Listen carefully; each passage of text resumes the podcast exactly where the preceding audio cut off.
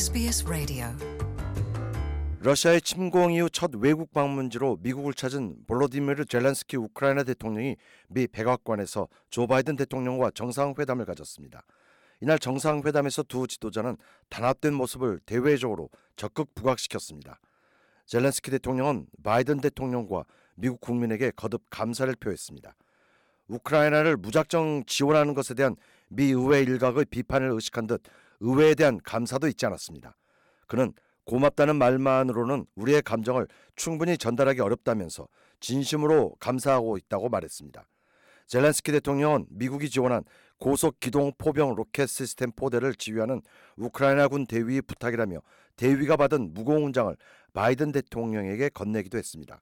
바이든 대통령은 우리는 계속해서 우크라이나의 자체 방어 능력을 강화할 것이라면서 미국은 위대한 우크라이나 국민 그리고 위대한 지도자인 당신과 함께한다고 말해 연대와 지지를 강조했습니다.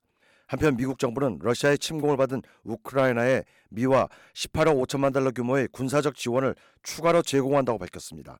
이와 함께 미 의회는 또 총 450억 달러 규모의 우크라이나 비상 지원 대책안을 채택할 것으로 보입니다. 이번 지원 방안은 모두 젤렌스키 우크라이나 대통령의 전격적인 미국 방문에 맞춰 발표됐습니다. 토니 블링컨 국무장관은 성명에서 러시아가 우크라이나 핵심 기간 시설에 대한 침공을 이어가는 가운데 미국은 젤렌스키 대통령의 미국 방문을 환영한다며 이 같은 지원 계획을 밝혔습니다. 미 의회도 젤렌스키 대통령의 미국 방문을 환영했습니다. 미 공화당의 미치 맥코넬 상원 원내대표도 유럽의 안정과 평화를 위해서도 러시아의 우크라이나 침공은 격퇴돼야 한다며 목소리를 높였습니다. The Ukrainian people are courageous and innocent, and they deserve our help. President Zelensky is an inspiring leader.